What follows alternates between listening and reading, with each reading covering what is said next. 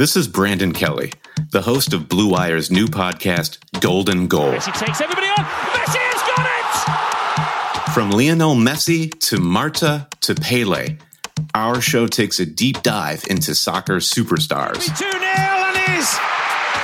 What a World Cup for Megan Rapinoe. From Zlatan Ibrahimovic's brash confidence with the play to back it up, to Megan Rapinoe's heroic outspokenness and World Cup flair. Each episode examines a personality of the world's game. We'll dig into Maradona's Hand of God performance and subsequent downfall, the teenage trio at Dortmund that signaled the next generation of superstars, and that infamous headbutt that slung Zinedine Zidane from glory. Golden Goal Soccer Stars and the Moments That Made Them. Premiering this summer on Blue Wire.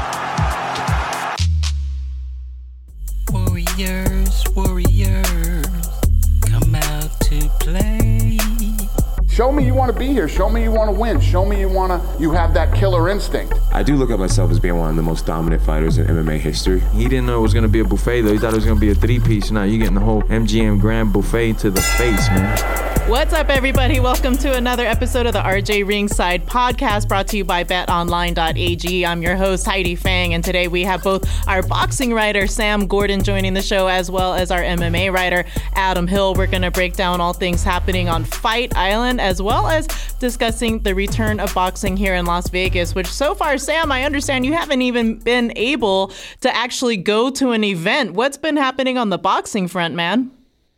Um, hey Heidi, thank you for having me again. It's good to be back. Um, not you know not much. Uh, I mean, there's so as we know, there's the bubble set up at MGM Grand uh, where they're able to have cards twice a week. Um, solid cards for the most part, not anything revolutionary or spectacular, but solid cards that you can bank on twice a week. And there are very, very, very strict protocols uh, on on who gets allowed in and, and testing and all those things. And so far, up to this point um, I have not been able to cover an event. Everything's been remote, um, it, but it's still, nonetheless, it's it's nice to have boxing back. I am eager to cover a live sporting event. It's been you know several months since I've been able to do that, but um, the what Top Rank has established at MGM is is kind of serving as a blueprint for some of the other promotions that are starting to get back on track now. So it's been um, it's been fun to have boxing back, and it's you know even more exciting that it's right here in our backyard. Yeah, I'm. I've been watching a lot of the a lot of the fight cards mostly because, and I'm. I don't usually watch a whole lot of boxing outside of the major pay per views, but um, you know, there's not a whole lot going on as you mentioned. So we've been seeing these. It's an age old question, so I'm not asking you to fix boxing right here, but why can they not get like competitive matchups for some of their stars? Every every line is like over minus a thousand. So if you're having fights where you're trying to have like you know you're trying to build stars, or you're trying to build, uh, you know, some future contenders, that sort of thing. Like, how much interest can you generate when somebody's like more than ten to one to win the fight? Yeah, that's a great question, and I think that's. I mean, you just hit on it right there, right? That's that's part of why some of the why the sport has, you know, I think has struggled um, in, in relative to the mainstream the last, you know, couple decades, I would say, is because there's no mandate that the best fighters have to fight anybody close to their level. Like that, that there's there's no requirements. It doesn't have to happen. You can duck and dodge and do whatever as long as you want to. And even on the you know on some of these cards, right? Like there have been stars. You've had you've seen a Shakur Stevenson, somebody of that caliber, but it, you know he walked through his opponent, and, any and any of the other big names on these top ranked cards haven't necessarily had anybody competitive either. It's it, it, mainly because I mean you don't have to, you don't need to, and and what these what these cards have done, um, while they've featured a couple stars, I think the merit in them is they've been able to introduce some some up and comers or some people that some relative unknowns. Um, try, try, they're getting their name out there. They're circulating them, and they're having these opportunities to fight on these cards that are getting. You know, that's the, the, the ratings aren't crazy as we know, but there is some viewership there because there's nothing else on. But um, until there's some type of mandate. I think that's what the UFC, you know, that's that's why it's able to take it, you know, has surged ahead in popularity, right? Is because you have one governing body. The best fighters fight the best fighters. It's all regulated. It's all in house and things of that nature. And with so many different promotions and things like that, um, with with these top ranked fighters, they're mostly fighting uh, relative unknowns because there's so many parameters you need to work out, and that's why the mega fights that we see of Fury Wilder, something like that, that's why they're so rare. It's be, because of all those parameters, and I just don't think you're going to necessarily see those um, anything like that throughout the rest of the summer with these top rank cards. Now that doesn't mean they're not entertaining and not fun, but they're, they're not going to be those those type of marquee events that we've become accustomed to seeing here in Las Vegas. Well, Sim, you listed you listed a couple reasons there that people talk about all the time of why the UFC has succeeded. I, think the one the biggest thing, and, and I don't think it gets talked about enough. The biggest thing that I think the UFC did is it should have what it should have done it they haven't learned the lesson clearly it should have taught boxing promoters to not be so scared of a loss like they are terrified that one of their prospects is going to get beat, and all of a sudden you don't have that that O to promote anymore as you know being undefeated. And the UFC is like, no, if we have competitive fights, you're going to take losses. You could be a champion that's you know 14 and four, 14 and five, because you know you rise up through the ranks and you you're you're sharpening your skills against really competitive fighters the whole way boxing promoters are just terrified of their prospects taking a loss. Like, you know, uh, no, no, offense to uh, Mikaela Mayer, who fought the other night. Like, I think she's incredibly talented, incredibly marketable. I don't think it's a big deal if she takes a loss, but they're just they're just going to keep throwing her in there. People have zero chance of beating her. What good does that do? It absolutely nothing. I mean, you're not going to get the marquee kind of fights. You're not going to get the viewership you want. You're not going to get any of that. And and I, you know, I think I think I mean I don't I personally don't think there's anything wrong with the laws, right? Like we like like you mentioned, some of the greatest champions. I mean, in in combat sports, as you mentioned, UFC and boxing. How many times did Manny Pacquiao lose? I mean, he has several losses. You go back to the to the the, the 80s, you know, the four kings with.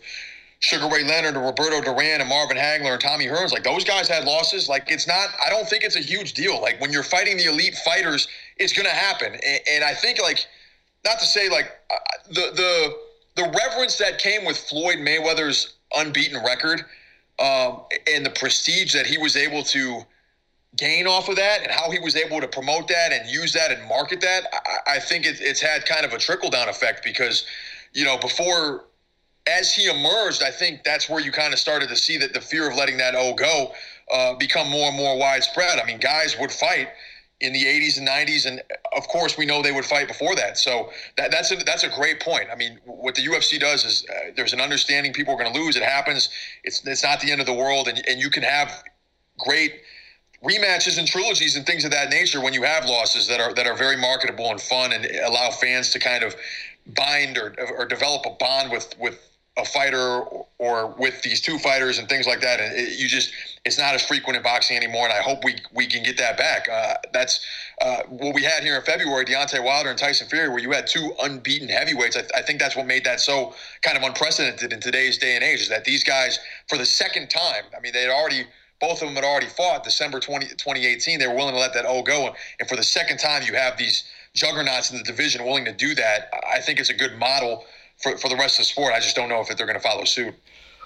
So, Sam, we touched this there on Mikaela Mayer, and something I wanted to get more information on was her positive COVID test that it came back and she got an email from her physician stating you're not sick, you're not infectious, um, you're test is a perfect example of why athletic commissions need to change their testing process. So, you know, can you give us some more details on what happened with that and how her test, even though I think she did come back with a, a positive, um, quickly I guess became negative and, and, the fact that she wasn't contagious. What what information do you have about her test and what she hopes to change with testing procedures?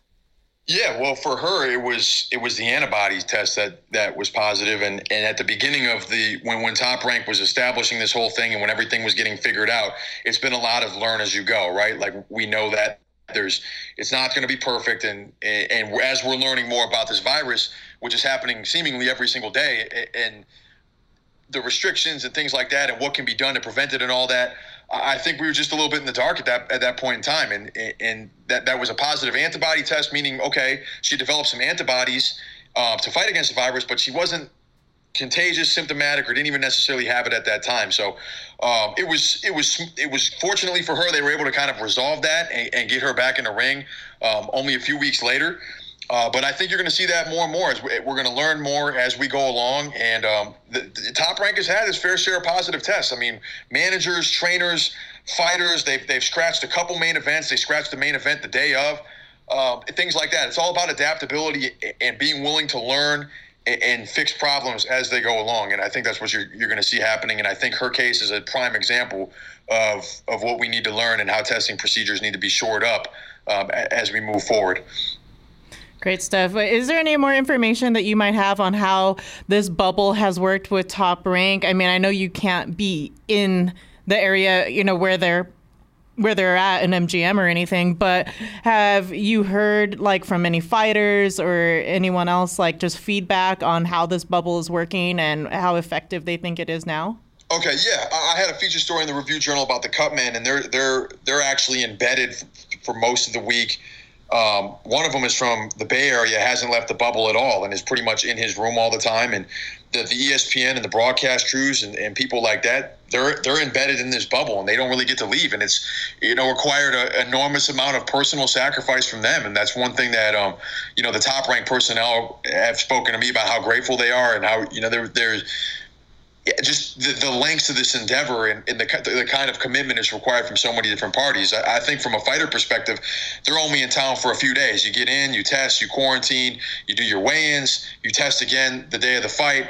Uh, and then it, and then you're good to go, and then you're out of here after fight night. So it's getting them in and out as efficiently as possible. They want as few people in the bubble as possible, and when there is a positive test, that person's out of there immediately. I mean, they have special security, special protocols uh, people a system, a communication system for, for, all those people who are tasked with getting a, a, an infected person out of there. And what that's done is it, it is reduced the ri- reduce the risk of the virus spreading um, throughout the bubble. So while you have had positive tests, and they, they look, they, the folks at Top Rank know this was going to happen. There are going to be positive tests. We're going to see it in other sports as well as they resume. I mean, it's just that's what it is right now. We're in a pandemic society, but the way that they're able to uh, operate in spite of those tests and be efficient and be able to stage these fights. Fighters are getting paid, promoters are getting paid, trainers are getting paid, everybody has work.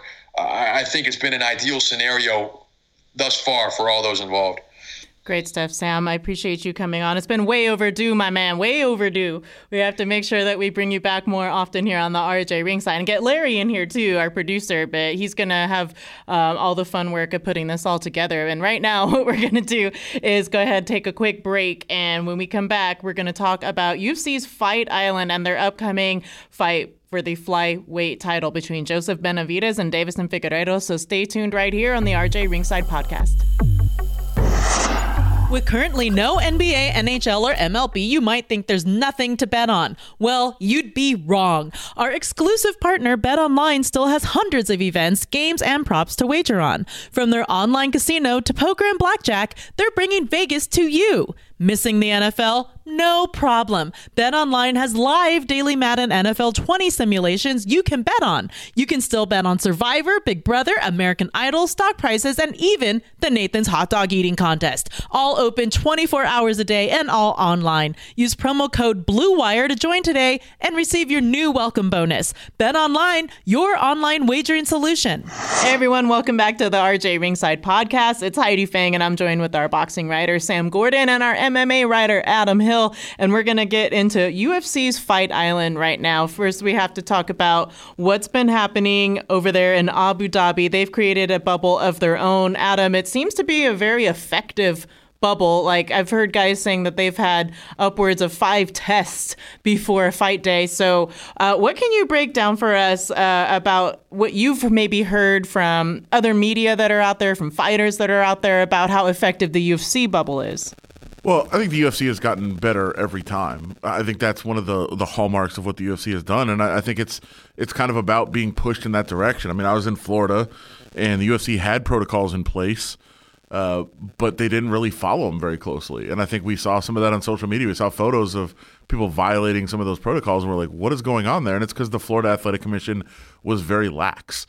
Uh, then they come to Nevada, and you know, you've been around there. I've been around there, you know, for five events and it was much more stringent uh, in Nevada. And I think that's because the Nevada Athletic Commission uh, made sure uh, to say, "Hey, listen, uh, we saw what you did in Florida. It wasn't it wasn't up to par. It wasn't what you said you were going to do, and you need to actually make sure that those things are in place."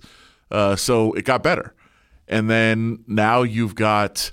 Uh, a situation in Abu Dhabi at Yas Island, which they don't really have much choice. I mean, this is a safe zone like a completely safe area uh, of the you know of the region where they you know they call the call it the Fight Island, but it's not technically an island. I think it's more a peninsula and it's man made. But essentially, they're flying people in from all over the world, testing them before they get on the plane. They get on the plane, they go there, and then there's like police barricades blocking off that area. So like nobody can go in or out. There's really no breaking of protocol. So it's pretty strong over there, and that's kind of what uh, you can have happen when you have you know the government of, of Abu Dhabi fund the entire project and you know pay for this all to happen and it's easy to kind of put those protocols in place when you don't have to fund them that's one of the big hindrances for sports to say hey we'd like to put all these things in place it's impossible we can't you know you can't you'd lose money doing that so uh, it's tough so the UFC has, you know, has I think done better every single event. They're being helped out in this one uh, by the overseers and by the regulators, and uh, they just keep kind of putting that together. And they've also got the benefit uh, as we've discussed, of not having a union to deal with. Like the NFL is having trouble coming up with protocols right now because the NFL said, here's our protocols. And the players' union said, no, we're not going to do that. Uh, same thing happened in baseball. There was a long negotiation. NHL. Like people thought the NHL was ready to come back, you know, two months ago when they made the announcement of how return to play was going to happen, but they never agreed on the protocols until like two weeks ago. So like these these unions have been very strong in you know insisting on proper protocols, and that UFC doesn't have to deal with that.